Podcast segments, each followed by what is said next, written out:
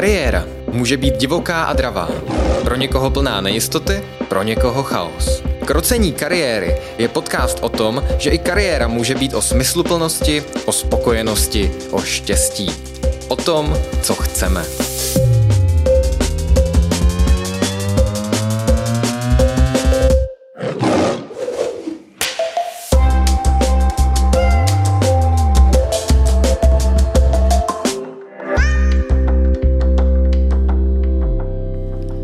Mé jméno je Jaroslav Síkora a dnes mám dva hosty z ICE Service. Jedním z hostů je Markéta Pivodová, HR manažerka. Ahoj Markéto.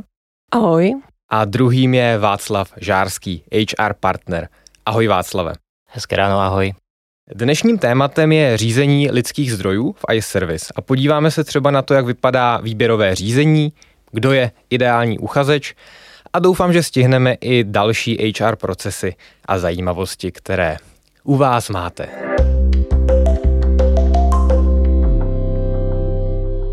Pro mě je zároveň dnešek trošku premiéra a to hned dvojí, protože nahráváme v nových prostorách, takže doufám, že si toho posluchači všímáte na kvalitnějším zvuku a zároveň mám tady poprvé, jak už jste zaznamenali, dva hosty. Tak doufám, že to dneska všechno společně zvládneme.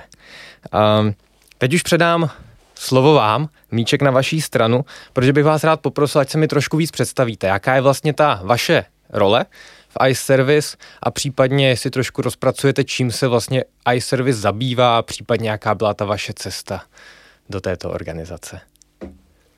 Tak já si začnu od konce a začnu společnosti iService. Myslím si, že stojí za to tady trošičku představit i v souvislosti s tím potom, o čem se bavit dále. A říkáme si interní software house a je to proto, že v podstatě veškeré dodávky, které tady řešíme v rámci vývoje softwaru, udržby informačních systémů, jsou pro pojišťovny Kooperativa a Česká podnikatelská pojišťovna v rámci skupiny VIG. A podstatě stojíme za provozem a velkých prodejních portálů sjednávání pojistných smluv. Co si pod tím představit? Eh, eh, klientské portály, pokud eh, kdokoliv přijde, se chce sjednat smlouvu třeba na cestovní pojištění, tak veškerý vlastně ty systémy a webové aplikace, ve kterých to běží, tak máme na starosti a samozřejmě i z hlediska nejenom lidí, kteří chtějí uzavřít smlouvy, ale také lidí, kteří pracují na pojišťovnách, což je zhruba 60 tisíc uživatelů a každý den provádíme právě kalkulace 100 tisíce těch pojistných smluv. Jinak máme necelých 200 lidí, a dva jednatele a čtyři lidi na HR.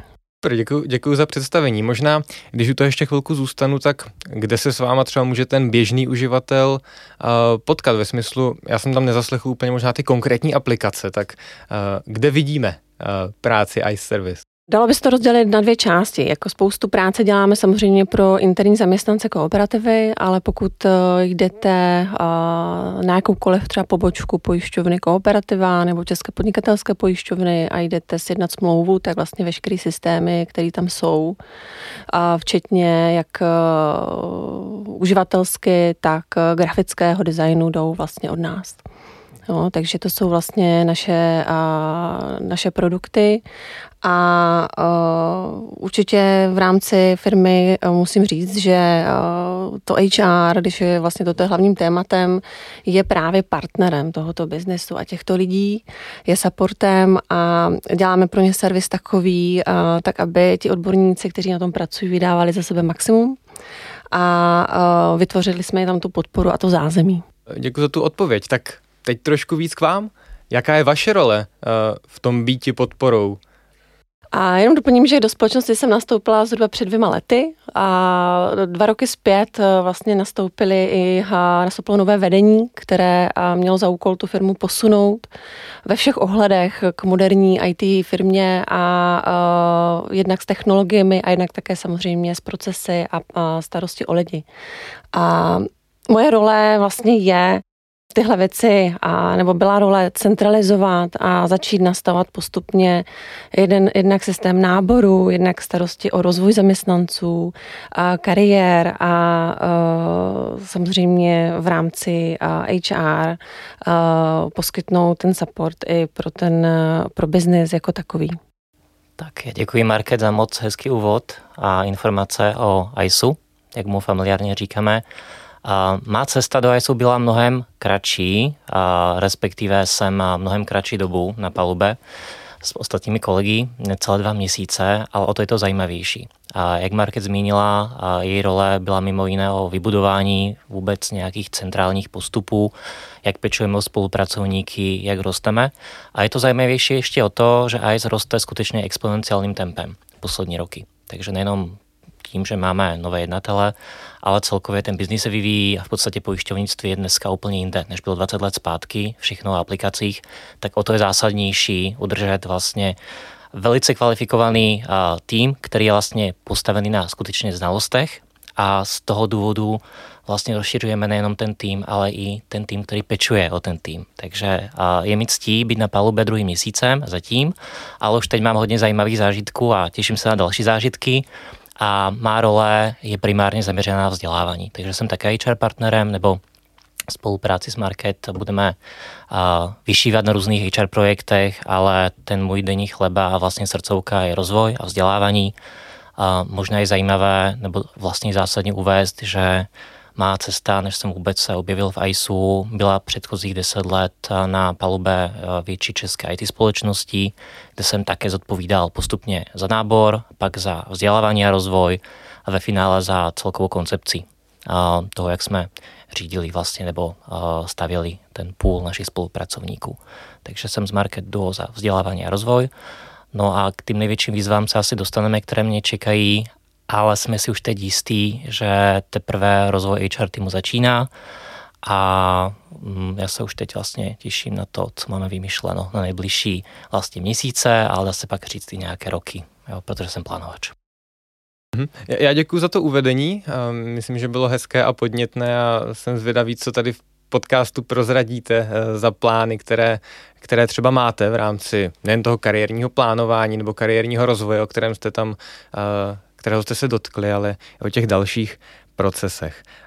Jestli je to za ten úvod pro vás všechno a dostatečně jste se představili, já bych možná dodala ještě jednu věc a je to, uh, budeme se bavit hodně o IT náboru, IT pozicích případně a jak to vypadá u nás, konkrétně třeba když uh, se přihlásí nebo má zájem někdo pracovat v ISU.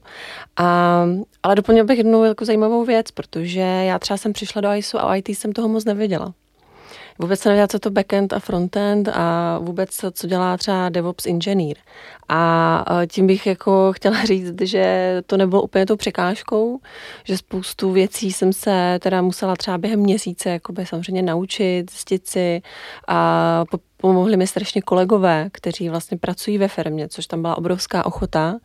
Takže jsem chtěla říct, že jako já jsem vlastně přišla nepolíbená IT, do IT firmy a musím říct, že o to je to samozřejmě zajímavější a o to si myslím, že i jako to dá možnost jako výzvy pro lidi, kteří prostě do toho chuť mají, ale třeba ještě do této oblasti úplně nepronikli. Mm-hmm. Pokud jsem to pochopil správně, tak vy oba vlastně nejste z IT, potažmo nejste programátoři. Je to tak, já doplním také, že o IT jsem kdysi toho moc nevěděl, pak mi jako hodně pomohlo těch 10 let v rámci, nazvu to korporace, IT korporace a možná rovnou zmíním a navážu na jednu věc, kterou zmínila Market, za to moc děkuji. Ano, ta nápomocnost kolegů a okolí je velice důležitá, protože i když oba nejsme z IT. Um, já jsem ekonom, Market má vystudovanou uh, sociologii, říkám to správně. Sociologie a potom tady na ekonomicko-správní fakultě, přímo uh, veřejná politika a lidské zdroje. Takže uh, to je zásadní věc, protože uh, myslím si, že dnes se dostaneme uh, kromě různých náborových témat i k tomu, jak může fungovat firmní kultura a aby to napůsobilo jako nějaký teoretický buzzword, tak uh, i v praxi uvést, co to znamená být sice součástí velké společnosti, kde je zázemí hm, pojišťovací společnosti, kooperativy nebo nadnárodní skupiny, která má sídlo v Rakousku. Na druhé straně je nás téměř 200, blížíme se k tomu hezkému milníku a pořád se nám daří udržet individuální přístup. Jo, takže ono se to hodně projevuje v tom, jak se učíme, jak rosteme a jakým způsobem vlastně budujeme to všechno, co nás čeká. Já když to teď převedu do takového konkrétna, ty jsi mi hezky nahrál s tou firmní kulturou, protože já jsem na internetu z relevantních a určitě důvěrných zdrojů zjistil a našel jsem fotky, že v kancelářích máte šipky, fotbálek, stolní tenis, dokonce kulečník. A napadla mě k tomu hned taková jako přímočará otázka, je tam vůbec čas na práci? A to je otázka úplně na nás. Ale věříme, že ano. Jo, je to, je to věc, kdy uh, věříme tomu, že uh, všechny tyhle věci, které jsi zmínil, jsou i týmové věci, že tam prostě chodí ten tým a zahraje se, ať už je to pin, uh, ping-pong nebo kulečník, nebo hodně kluci hrají fotbálek, teď tam máme nové i PlayStation, prozradím, co tam asi ještě nebylo úplně uvedeno, tak uh, jsou to i věci, které jsou týmové. A pro ně tohle je hodně důležité.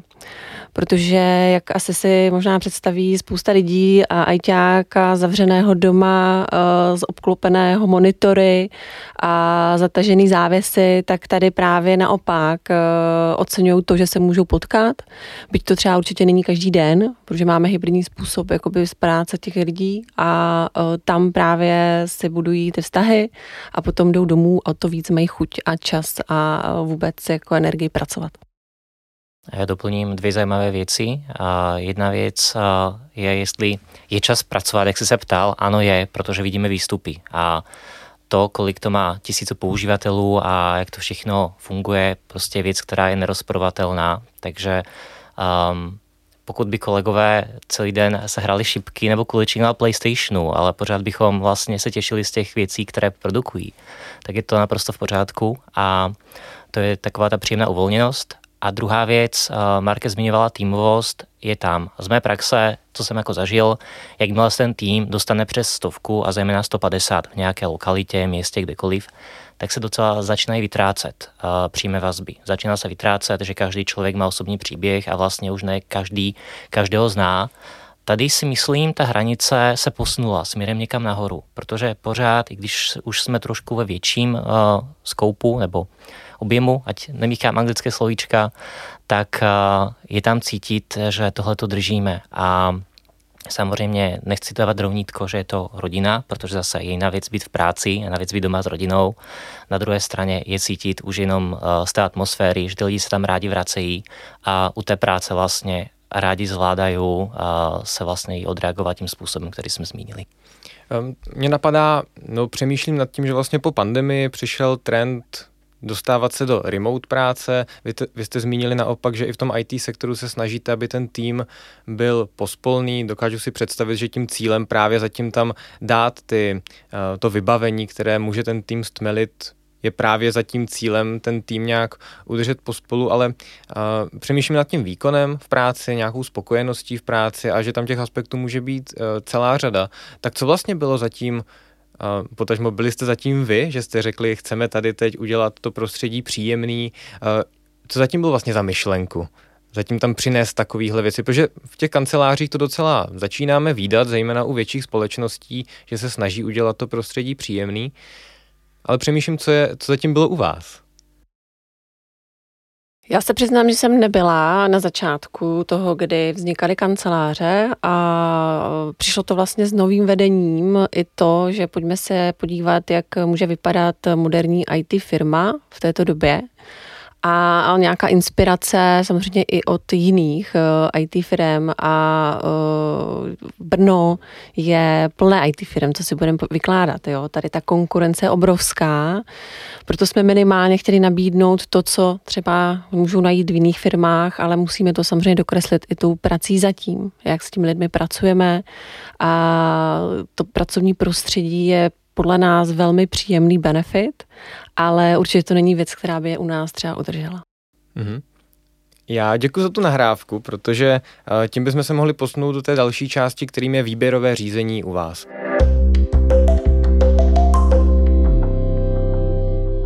Myslím, že spoustu studentů to zajímá, protože to výběrové řízení, zejména pro někoho, kdo je studentem nebo čerstvým absolventem, tak může být trošku strašák. Řada lidí má zkušenost z brigád, ale už nemá třeba tak úplně zkušenost z toho, jak to vypadá při takovým v úvozovkách na ostro vstupu na trh práce. A vlastně tady s tím možná souvisí otázka, která je spíš na vás. Jak vlastně v současné době musí IT firma, protože víme, jak je to na trhu v IT sektoru, aspoň na tom pracovním, jak musí ta IT firma hledat, aby našla nebo udržela toho člověka? Tak určitě to rozdělíme na ty dvě části. První bych dala to našla a pak se můžeme pobavit o tom udržení. Já jenom bych ještě začala uh, s tím, koho třeba nejčastěji, jaké role hledáme a pak se můžeme podívat na to, uh, jaké zdroje a případně jak pracujeme potom uh, s kandidáty a ohledně výběrových řízení a konkrétně i se studenty, pro který vlastně už druhým rokem otvíráme nějaké pozice na stáže. A já už jsem na začátku říkala, že si říkáme software house, takže ano, e, ty pozice jsou poměrně sice homogenní, ale je tam velká variabilita v technologiích, takže jsou to vývojáři, jsou to analytici, jsou to DevOps inženýři, analytici. A z hlediska absolventů hodně nás zajímají třeba absolventi ekonomických, e, matematických oborů, protože v oblasti životního pojištění je tady tato oblast velice žádaná a e, tohle je seznam eh, opravdu jakoby poměrně specifických odborných rolí. Takže jak, jak se řekl, ano, není to jednoduché. Eh, určitě neříkám, že jsme to schopni zvládnout sami, využíváme agentur a, a víme, že třeba ty uchazeči pečlivě zvažují každou vlastně nabídku, kterou mají a, uh, ale musím říct, že hodně funguje, hodně funguje uh, reference od jiného zaměstnance, to znamená, pokud je zaměstnanec spokojený, přivede nám uh, dalšího nového zaměstnance, potenciálně spokojeného a spolupracujeme uh, druhým rokem uh, s univerzitami, jak v Brně, tak v Olomouci. A určitě spolupracujeme i s neziskovkami, který jakoby vzdělávají uh, lidi v IT a případně máme i kolegy, kteří měnili obor. To znamená, že IT bylo jejich koníčkem a třeba si programovali apky doma jako koníček a v určité fázi se rozhodli, že do toho půjdou a my jsme jim tu šanci taky dali. Takže to bych jakoby říkala, jaký okruh zdrojů a jaké jsou to role. A když půjdeme konkrétně, konkrétně k tomu náboru, snažíme se oslovit lidi, kteří, které ta práce samozřejmě baví, který jakoby i mají podobný třeba koníčky a záměry záběr jakoby v tom volném čase. A pokud už se nám jakoby dostane to CV, tak pojďme se podívat třeba na standardní výběrovku a pro studenty pro tom případně můžeme se pobavit o variantě, kterou máme, když nabíráme lidi na stáže a to je i formou assessment centra. Mm-hmm. A standardní výběrko, uh, myslím si, že se nevymýká úplně klasice, možná z jiných firm, ale první kontakt má ten člověk se mnou, kde si projdeme životopis, uh, projdeme si ty silné stránky, které ten člověk může nabídnout, to se samozřejmě týká i studentů. A já se snažím toho člověka připravit i uh, na tu další fázi, což bývá ten technický pohovor. Protože samozřejmě vím ta očekávání, který třeba má ten tým, takže se snažím i tomu člověku pomoci, trošku víc uh, se dostat k tomu fitu na, na ten tým a probereme ty základní faktory. A Možná by mohla padnout otázka, jestli si ty lidi zkoušíme, jestli máme nějaké testy, jestli procházejí nějakými složitými technickými úkoly. A Není to tak úplně tak. Uh, řekla bych z 90% i více případů to tak není. A stačí nám uh, dobrý jakoby pohovor vlastně toho člověka s tím týmem, ale měli jsme případy, kdy třeba tam chceme i trošku kreativity a nemáme třeba podklady k tomu výběrovému řízení typu nějakého repozitáře nebo nějakých projektů, na kterých člověk pracoval, tak jsme tu úkolovku měli, ale je to už jakoby minimální.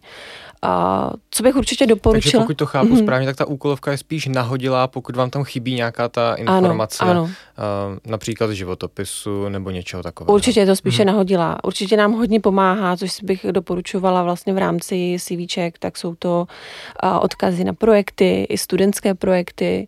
Uh, většinou mají uh, uchazeči, uchazečky uh, nějaký repozitář, kde prostě se psali nějaký kód i ve volném čase a to mnohdy vlastně kolegům ušetří spoustu času, že se na to mrknou, diskutují si to a už třeba na ten pohovor jdou s nějakými konkrétními dotazy na toho kandidáta. Mhm. Když tady padlo, že vlastně dobré místo v životopisu odkazy právě na nějaký ten repozitář, na ty projekty a tak dál, na co dalšího se vlastně, protože ten životopis je něco, co posíláme do těch firm jako první věc, je takový prvokontakt s tím potenciálním zaměstnavatelem, děláme na toho zaměstnavatele nějaký první dojem, takže je to většinou zahaleno takovým tajemstvím nějakých obav, pro toho studenta je to často ten první krok i během studia, jak se dostat vlastně nějaký práci. Jak dál vlastně pracujete tím pádem s životopisem? Jak velkou má vlastně roli? Protože teď to zaznělo, že vlastně docela důležitou. Docela důležitou. Ono, jako, nevím, jestli by to znělo jako kliše, ale opravdu nás zajímá všechno. I třeba, co ten člověk dělá ve volném čase.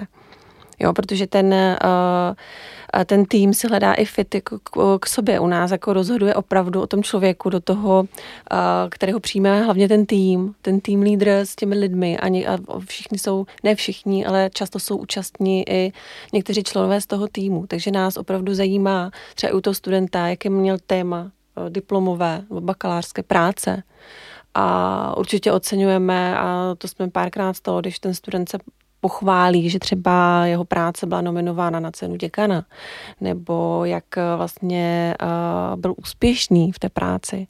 A dále, a to se ptají hodně i mi kolegové, protože i uh, prošli školami tady v Brně a znají prostě jak ty postupy a zjišťují si tyhle informace a nebo pokud pracovali studenti už třeba v průběhu studia, to hodně nás zajímají jakoby to zaměření, v jakém týmu, na jakém projektu. Takže určitě tyhle detaily jsou užitečné a rozhodně se i ptáme na ten volný čas. Mm-hmm. Takže třeba i ty škol, pardon, a, a takže i třeba školní projekty jsou pro vás relevantní, um, když jsou nějaké týmovky do 100%. předmětů. Mm-hmm. Mm-hmm. Já možná jenom doplním, co může být zajímavé i pro a, budoucí kolegy nebo kohokoliv, kdo teprve startuje kariéru. A to CVčko hezky popisuje, co všechno už proběhlo, co si člověk zkusil. Mm, není problém tam vypsat pozice, pokud někdo pracuje několik let, ale často, když jsem se bavil, já sám, když jsem si psal první životopis, člověk zvažuje, co tam napsat. A třeba změna závěrečná práce může působit někdy až nerelevantně, nebo je to akademická věc, která nemusí být zajímavá. Naopak, pokud je to jedna z hlavních věcí, s kterou se potkal student, je pro nás zajímavá.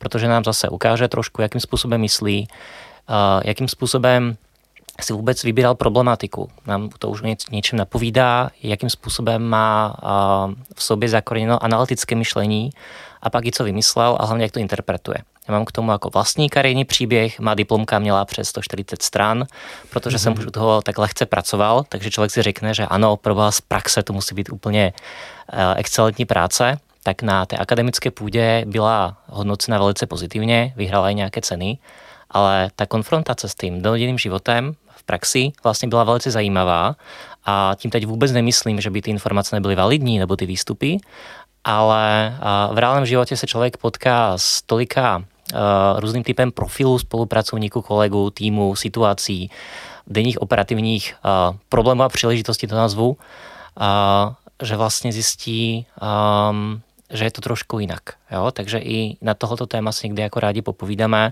Fajn, tady je nějaký výstup vaše práce, jak si teď myslíte, že by to konkrétně fungovalo v takové situaci a už tam se odkrývá, jakým způsobem člověk myslí, a jaká je ta míra sebereflexe, jaká je ta míra ambice, takže ví nám to hodně napovědět i přesto, že ještě nemá za sebou tolik zkušeností podle vás je spíš lepší tam tu práci uvést, ať už je teoretická, praktická nebo jakákoliv, protože to pro vás může být takový odrazový můstek pro to povídání uh, si s tím um, uchazečem. Je to tak, abychom, abychom to kvantifikovali, uh, životopis by neměl být delší než dvě a čtyřky. Jo, takže pokud už je delší než dvě a čtyřky, dá se určitě napsat efektivněji i pro tu diskuzi. Takže pokud tam ten prostor je pro vyplnění, tak proč nepopovídat o té závěrečné práci nebo zajímavém projektu. Mm-hmm. Um, takže životopis spíš na ty dvě A4 maximálně. Když už vám ano. někdo pošle čtyřstránkový nebo třístránkový, tak ho hážete do koše. ne, není to KO faktor, ale zase vypověde to efektivitě a dá se napsat CV hezké na jednu A4. Mm, super. Uh, já ještě přemýšlím třeba, jestli pracujete i nějak s motivákem, s motivačním dopisem, nebo jestli už jste ho po současném trendu eh, spíš vynechávání motivačních dopisů taky vypustili a nevypustili. Mm-hmm. A, a to konkrétně, a jste mi dobře nahrál, to se mi dobře nahrál na to. Konkrétně my to máme jako součástí právě třeba přihlášení na stáže, které nabízíme. Ale my to tady v tomhle případě máme ve formě videa. Okay. Takže uh, trošku uhnu od tématu cover letter, respektive motivační dopis uh, na papíře. Uh, musím říct, že velmi pomáhá. Jo? Velmi pomáhá, ale spíš uh, o tom, uh, proč a kam ten člověk směřuje. Samozřejmě nevypovídá o tom, co už za sebou má. To nám stačí ten, ten životopis.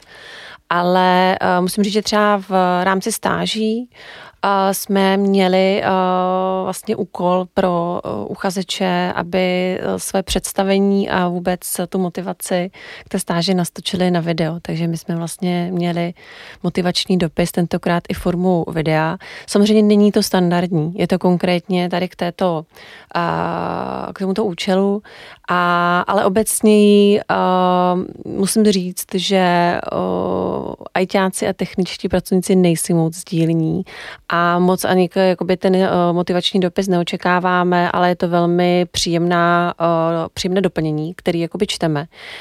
A, ale chtěla bych protnout, že tam je fakt důležitý uh, velmi stručně a velmi výstižně uh, do toho uvést uh, to sdělení.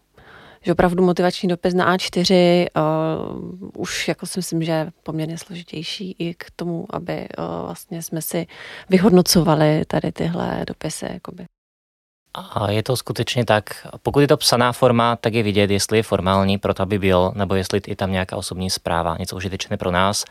A to osobní sdělení se vždycky dá napsat eh, relativně jasně, efektivně, hezky, nebo se stručným příběhem. A mám potřebu reagovat na videa, které se posílají. Já jako těžký introvert, už jenom u té myšlenky se mi tady potí ruce, jo, kdybych měl takové video natočit a posílat. Na druhé straně chci povzbudit všechny, že je to naprosto v pořádku, protože ne protože digitální doba a všichni a, točí příspěvky na sociální sítě, ale jednoduše proto, že jsme si vědomí, že potřebujeme každý ty profilu. Jo, k tomu se asi dostaneme, ale třeba konkrétně u nás v ISU je to složení a, našich týmů a osobnostní profily kolegů skutečně na celé škále, od absolutních analytických techniků, uzavřenějších introvertů, až po komunikativních a kreativních specialistů a specialistek. Takže tohoto video nám také odkryje jednak to motivaci, ale klidně ten trošku osobnostní profil, první dojem, působení a jakýkoliv právě pro nás pořádku. Jo, takže zase, aby eh, to nebylo pro někoho jako blokér, je, tak video to není pro mě, tak já raději nechci ani to zkusit. Jo. Je mhm. důležité to zkoušet a je to úplně, úplně naprosto v pořádku. Jo, jo, já jsem měl právě se. představu takovou naprosto stereotypní a omlouvám se do éteru všem, ale toho ajťáka, který prostě ještě sotva jako chce něco napsat a ještě má natáčet, nedej bože, video. A tak, a tak, taky se mi zapotily ruce a říkám si, je jde. Ale, ale rozumím tomu a k té diverzitě se určitě dostaneme. Mám tady na to, mám na to tady kousíček, ale ještě předtím se chci zeptat, protože jste zmiňovali, že máte vlastně ještě výběrka pro studenty, potažmo, že tam máte ty uh, stážistické programy, ale mě tam zajímá ještě možná trošku jiná věc. Oni inzeráty obsahují řadu dovedností, které má člověk splňovat, naplňovat a tak dál. Ne vždycky je to must have, často je to nice to have, ale často je to v nějakých požadavcích na tu pozici. A jak se třeba stavíte k tomu, když se k vám hlásí uchazeč nebo třeba právě absolvent, student, kterému třeba nějaké klíčové dovednosti chybí, ale vlastně chtěl by se v tom naučit chodit? Já možná, a mě pak Marke doplní, zodpovím, i když nejsem typicky tím prvním kontaktem, koho potkávají ve firmě, protože pak řeším ten návazný rozvoj, ale jsem si naprosto jistý, že to, co i dneska hodně společnosti hlásí, že pokud vám chybí nějaké dovednosti, vůbec se nebojte poslat svůj životopis, že hodnotíme potenciál a jak se co umíte doučit. Ano, je to, je to trend na trhu a já se to dovolím potrhnout u nás i tím, jak jsem zmiňoval, individuální přístup. A první kolono, první kontakt je tady s HR, který vyhodnocuje nějaké základné metriky. Jo, jestli skutečně je tam nějaká podmínka nutného technologického skillsetu, to je zejména už u zkušenějších specialistů, tak musíme samozřejmě trvat na některých požadavcích, protože vlastně by nám to vzájemně nefungovalo, ten člověk by to nezvládal. Na druhé straně, pokud někdo je v té úvodní fázi a nabírá teprve vědomosti a ten záběr zájmu a vlastně i nepracovně, jak Market zmiňoval, někdo se doma něco kodí, může být docela široký. Takže nám stačí ten vzorek někdy, co ten člověk jako dělá, analogicky vyhodnotíme, fajn, je tam nějaký zájem přirozený o učení se, o rozvoj, nějaké ambice. A to rozhodnutí, jestli uh, si myslíme, že toho člověka to bude i bavit v podstatě, už vzniká, uh, vzniká u té vzájemné diskuze v tom dalším kole výběrového pohovoru, kde je typicky už budoucí nadřízený nebo technik nebo technologický garant. A tam si už vy velice přesně vyhodnotit a představit ten budoucí kolega, jakým způsobem se ty věci doučí. Takže to obsah sdělení je, určitě pokud tam chybí, já nevím, některé, některý, uh, některá část dovedností nebo skillsetu, není to KO faktor a není to tak, že by nějaký algoritmus v úvodu vyřadil jo, nevhodný profil.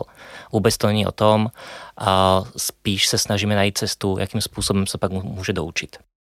Takže pokud jsem to pochopil správně, jak to výběrové řízení u vás vlastně vypadá, takže někdo zašle životopis, vy se na něj podíváte, pozvete si ho na nějaký úvodní pohovor, kde spíš zjišťujete tu osobnost, jak ten člověk vlastně funguje, jak by mohl zapadat do týmu a potom je poslaný dál. Ty jsi to nazývala, myslím, na technický pohovor, kde se už ověří to, jestli má ty tvrdý skily na to, aby se na tu pozici buď hodil, nebo potenciálně mohl hodit. Určitě, doplním tu strukturu výběrka a ta první část může být klidně telefonicky, v onlineu. A často míváme v onlineu i ten technický pohovor, protože jsou to lidi, kteří třeba nejsou přímo z Brna a o, proto, aby přijeli, a, tak o, zvolíme vždycky ještě třeba tu další fázi toho výběrka. Ale o, ten technický pohovor, abychom se k tomu vrátili, to je asi to gro toho výběrka. Eh, my máme poměrně plochou organizační strukturu a máme spoustu týmů. Každý tým má trošku jiný setup těch technologií a požadavků, takže vždycky do konkrétního týmu eh, jde člověk na pohovor s tím eh, vedoucím toho týmu, s tým lídem a k tomu většinou si vezme některého z kolegů. tak abych tam byla nějaká objektivita v rámci, v rámci i dotazů a podobně. A tady uh, dochází právě uh, k tomu, že se bavíme třeba o tom, jak dlouho uh, na nějakém projektu ten člověk pracoval, v jakém týmu. I, I studenti už mají zkušenosti třeba ze stáží z jiných firm, takže se snažíme zjišťovat, co ho na té práci konkrétně bavilo, nebavilo. Snažíme se ptát vlastně, kterým uh, směrem by ten člověk se chtěl do budoucna udat a Tady jakoby je ten základ, který je potom eh, důležitý pro další krok toho výběru a to, jestli třeba eh, se potká ještě s dalšími členy týmu a stráví s nimi nějakou dobu, podívá se i eh, konkrétně na nějaké příklady té práce, což občas eh, ukážeme třeba v jakých jako databázích se pracuje, co konkrétně to obnáší, jak je to rozsáhlé, náročné a podobně. A ten člověk často má možnost se i podívat tímto způsobem, co prostě by ta práce obnášela i v praxi při tom eh, u toho počítače. A uh, naše výběrové řízení není dlouhé, tohle je ta zásadní věc, spíš se domlouváme o tom, jestli už má všechny informace i k tomu, aby ten člověk se mohl rozhodnout. A finální už v podstatě je potom eh, případně rozhovor se mnou nebo s jednatelem společnosti, kde si víceméně sumarizujeme a tu roli, co ten člověk bude dělat, když nastoupí, a jak bude vypadat jeho zaučování a, a tak dále. Takže řekněme, že výběrové řízení je základem tříkolové, a pokud eh, se tam chceme více podívat do hloubky té práce a ukázat nějaké praktické věci, tak maximálně teraz bych řekla čtyřkolové. Mi vlastně dává smysl i to, jak jste zmínili, že ten technický pohovor tam je potom spíš osobní, že tam není žádný úkol, protože uh, měl jsem připravenou otázku na umělou inteligenci a její roli, protože si říkám, že vlastně ty úkoly dneska jdou krásně, možná v naivní představě mě neprogramátora obejít alespoň z části tím, že mi prostě to ten chat GPT pomůže, nebo ta chat GPT pomůže a, a zkrátka to obejde nějakým způsobem ten algoritmus toho výběrového řízení, takže to si říkám, že dává smysl možná i z tohohle, z tohohle pohledu. Na straně druhé v ideálním světě chceme patr- eh, pracovat chytře efektivně, jo? takže pokud eh, by nějaký uchazeč přímo uvedl, že na nějakou část modelové studie, případové, čehokoliv, využil uh, umělou inteligenci. A vůbec to není problém, protože vlastně víme zase, jak myslí efektivně a proč vymýšlet kolo. Jo? Pokud je tam nějaký skillset, který je jako nezbytný, abychom si ověřili tu kvalifikaci na tou konkrétní roli, tak na to se doptáme nebo to otestujeme jako přímo i rozhovorem. Ale zase um, věříme, že i ten profil lidí, který si chceme vybrat, je o vzájemné důvěře. Takže tady jsme optimisté a ve finále ten osobní rozhovor s lídrem budoucím nebo i s našimi kolegy, to může být někdy klidně pracovní nějaký nebo semipracovní oběd s budoucím týmem, je o tom, aby ten člověk tam sednul, aby spolupracoval. Takže není o tvrdém testování. Mm-hmm. Já děkuji, že jsi mi zase nahrál trošku na to, abych to posunul dál, protože ten čas je neúprosný. Uh, říkal jsem na začátku, že tím tématem bude i ideální uchazeč a zároveň jsme tady trošku společně načrtli téma té diverzity, toho, že ano. ty týmy chcete mít bohaté na ty osobnosti, na různé, uh, různé typy a, a druhy lidí, uh, když to řeknu škaredě. A zároveň jsem se díval na uh, webovky, že máte spíš mužské složení. A já bych se chtěl zeptat, připravil jsem takovou hezkou uh, otázku, jak zní, jak moc se do vaší firmy ženou ženy?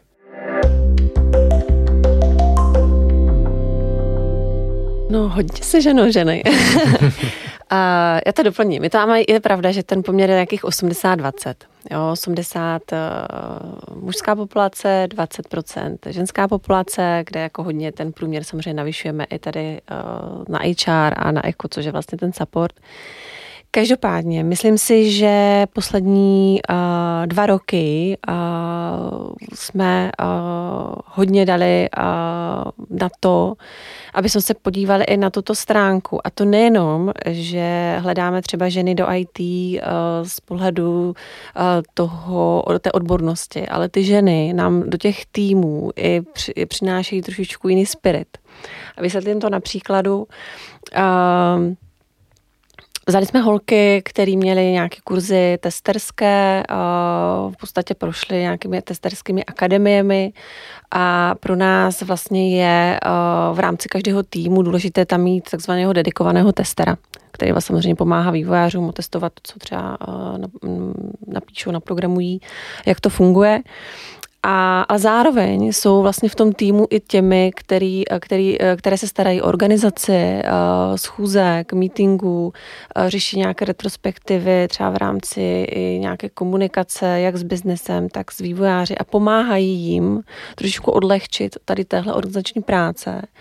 A uh, když jsme si to vyzkoušeli na nějakých prvních týmech, tak tam byla velmi pozitivní odezva. Takže ano, my přivádíme a snažíme se přivádět e, co nejvíc žen k nám do IT. A samozřejmě je to o tom, že e, víme, že do každého týmu je to možno udělat v omezeném množství, protože samozřejmě je potřeba, aby tomu člověku se někdo věnoval. Ale zatím se nám to osvědčilo takže jako určitě v tom pokračovat chceme a určitě vítáme i vývojářky, kterých taky máme pár, takže určitě jako jsme pro. Oni se taková linka diverzity, která vlastně tady začíná u toho náborového procesu a já si dovolím použít takovou analogii. Ten celý nábor vlastně od prvního kontaktu až po ten den, můj první v té nové práci, to je pořád takové to úvodní randění, seznamování se. Jo, máme jako nové kolegy a vyhodnotí se, že ano, bude to klapat, je to fajn, ale pak jsou důležité další dvě velice důležité fázy. Jedna fáze je toho zapracování, nebo to jednak to nazveme adaptace, onboarding a tak dále, jednoduše asimilování se s tím prostředím. A pak je už ta dlouhodobá fáze, to je ten, už to randění ukončeno, známe se, začali jsme spolu bydlet, dejme tomu, a pak je ten dlouhodobý vztah. Jo, takže to je dlouhodobá fáze. A ta diverzita nám to krásně vlastně propojuje, protože kromě toho, že nejenom, že vítáme samozřejmě všechny holky a kluky v rámci toho vstupu, tak my cíleně spolupracujeme, snažíme se sledovat trendy na trhu, různé organizace, které se věnují vlastně rozvoji dívek a podobně, takže tam také máme nějaké kontakty. Ale co vám to pak podporuje? Já se díval, že spolupracujete třeba s Čekytas. Ano. A mm, jsou v plánu nějaké jako další. Jo, chystáme se samozřejmě. Mm. No a ta diverzita vlastně pokračuje dále nejenom z pohledu jako pohlaví, ale třeba z pohledu toho, jaké věkové zastoupení. Pro mě bylo docela zajímavé, když jsem začal pracovat v ISU, že ten interval je skutečně od čerstvých absolventů až po zkušených matadorů, vlastně profesně věkem a je to velice dobrý. Jo, a vlastně ta diverzita nám pomáhá jednak si uvědomovat i ze strany nás jako HRistů, že ten přístup se trošku musí lišit u každého, protože zkušené kolegy, které už jsou mentoři a předávají to know-how dál, ty v podstatě jsou rádi, když mají to své to své uznání a, a možnost pracovat a soustředit se na klíčové věci a v podstatě ta opora už funguje v rámci nějakých uh, vyšších konzultací nebo někdy coachingu a podobně. Zatímco u těch novějších kolegů zapojujeme zase úplně jiný přístup. Jo, tam je důležitý skutečně pravidelný mentoring a když se ještě trošku jako odrazím od toho náboru, tak vlastně základní set nějakých zoznamovacích školení onboardingových, ten je stejný pro každého, ale pak je velmi zásadné, co se člověk učí v týmu. Jo, a to má každý tým samostatně nastaveno, aby přidal ty základní informace pro tu pozici No ale pak už nastavují takové dvě oblasti. Já rád krabičku, mám rád systém, takže pojďme to rozdělit na dvě black box krabičky soft skills a hard skills. Ty technologické dovednosti nebo hard skilly, tak tam samozřejmě využíváme možnosti jak externích školení, tak různých interních workshopů nebo sdílení know-how. Ale pak je velice důležité pro nás, abychom správně pracovali i s těmi měkkými dovednostmi. Jo, a tady už cílím právě zase na skupinu vyčleněnou našich tým lídrů nebo manažerů, kde se vlastně snažíme orientovat na to, aby oni to vnímali tak, že vlastně každý spolupracovník potřebuje jiný přístup jo, v rámci toho přístupu alebo kariérní fázi. Takže ta diverzita se nám vlastně obrací, jak se HR chová k lidem, ale jak se tým lidři pak chovají ke svým týmům vlastně a ve finále i tím, jaké jsou ty faktory, které jich motivují a udržují v rámci té práce. Takže nejenom jako se seznámit a mít úspěšné to rande, ale pak zejména dotáhnout ten dlouhodobý vztah a tady máme tvrdé čísla metriku, taková ta nejzkušenější část našich uh, spolupracovníků, tak průměrná délka spolupráce toho vybraného úseku, což je jedna třetina firmy téměř, je 18 let, jo, což je úctíhodné dneska, si myslím. Takže to je také jako zajímavý vstup. Mm-hmm. My jsme se vlastně, když jsme připravovali ten dnešní eh, rozhovor, ten dnešní podcast, tak jsme se bavili o tom, že máte vypracovaný nebo pracujete na tom mentoringovém systému, pracujete právě na tom, aby ten rozvoj zaměstnanců a ten jejich průchod tou firmou byl nějakým způsobem řízený. Zároveň si myslím, že dneska už na to nemáme ten čas, ale budu moc rád, když se, když se k tomu vrátíme a uvidíme se třeba někdy, někdy příště. A teď mám na závěr pár ještě otázek, které jsou spíš takového zjednodušujícího rázu, tak jsem zvědav, jak mi na ně, jak mi na ně odpovíte. A to je vlastně ta už trošku avizovaná otázka, kdo je teda, kdybyste to měli dát do pár slov, do pár vět, tak kdo je pro vás tím ideálním uchazečem?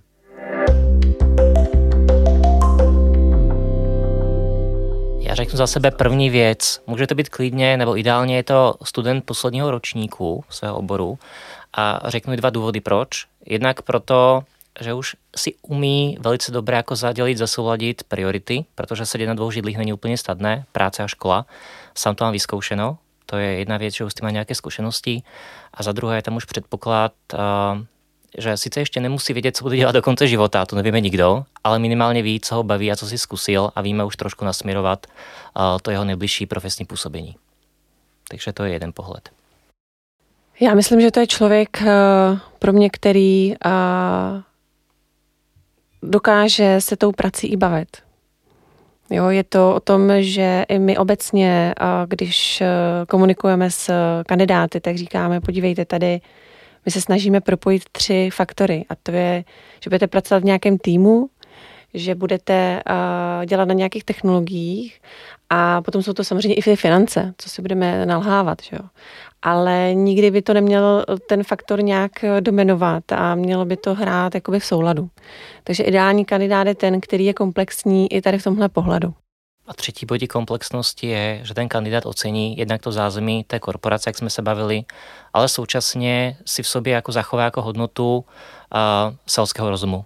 Řeknu to otevřeně, s tím souvisí ta sebereflexe, ten humor a vlastně to, aby si cítil v pohodě. Fajn, pracuji v korporaci, ale pořád se k sobě chováme lidsky a jsme jeden tým.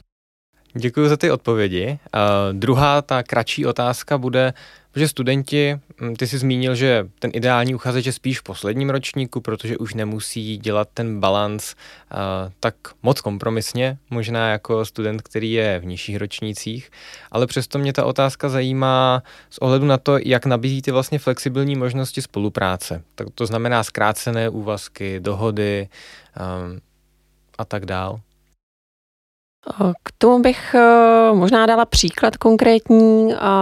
Loni v létě jsme začali eh, letní stáži, takzvaně summer internship, který jsme studentům nabídli na full time na dva a půl měsíce, který vyplní vlastně léto a než jim začal semestr.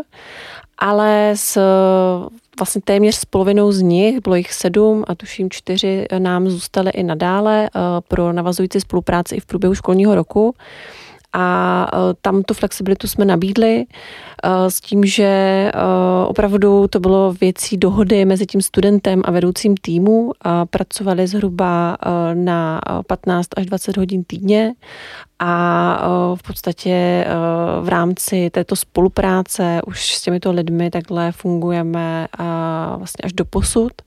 A musím říct, že dva z nich dokonce vlastně teď od května už získali jakoby trvalou pracovní smlouvu na zkrácený úvazek. Takže ano, samozřejmě je to obrovská výhoda i ty firmy, že můžeme pracovat i v Brně, to znamená, že i tyto studenti nemusí být celou dobu fyzicky v kancelářích a můžou pracovat částečně i e, mezi, řekněme, tím, když se připravují na nějaké zkoušky.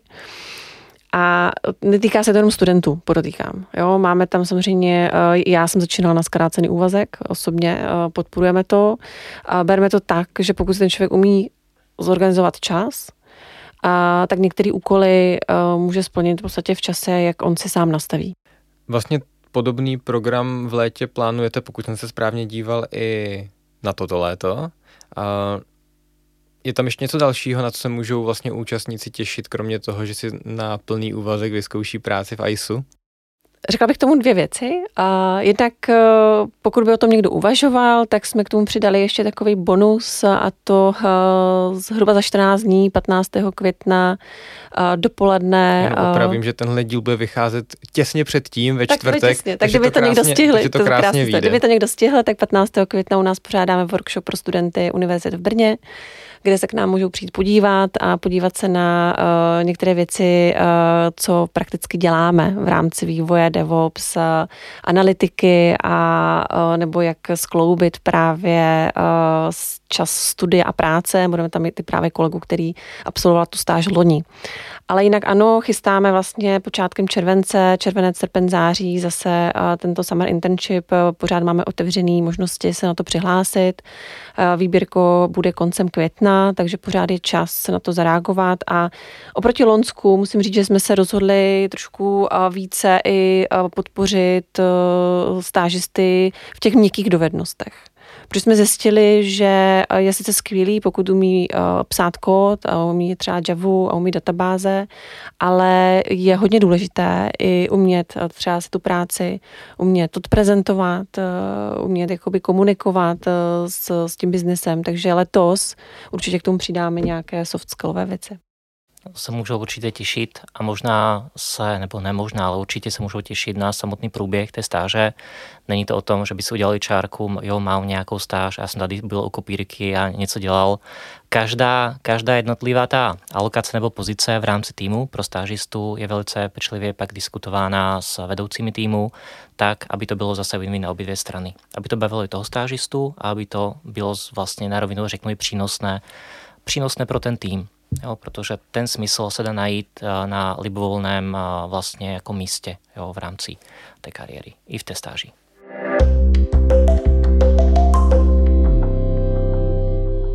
Čas se nám nachýlil. Eh, já bych byl rád, abyste na konec podcastu, pokud chcete, nebo na konec tohohle dílu řekli nějakou myšlenku, kterou byste rádi sdělili studentům, potenciálním uchazečům, jestli tam máte něco, čím je třeba můžete kariérně podpořit nějakou myšlenkou, a zamyšlením, nebo tím, co jste i dneska říkali, jestli pro ně máte nějakou takovou podporu.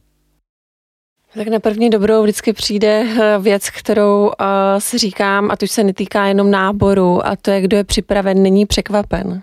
To znamená, já bych uh, doporučila uh, a nepodceňovat eh, žádnou komunikaci třeba s budoucími firmami a opravdu se třeba na to připravit. Jo. Nebo to je takové analogie štěstí přeje připraveným, takže za mě je to takový jako na závěr velice krátce, co si člověk může jakoby říct, když takhle jako uvažuje i o to své budoucí uh, kariéře.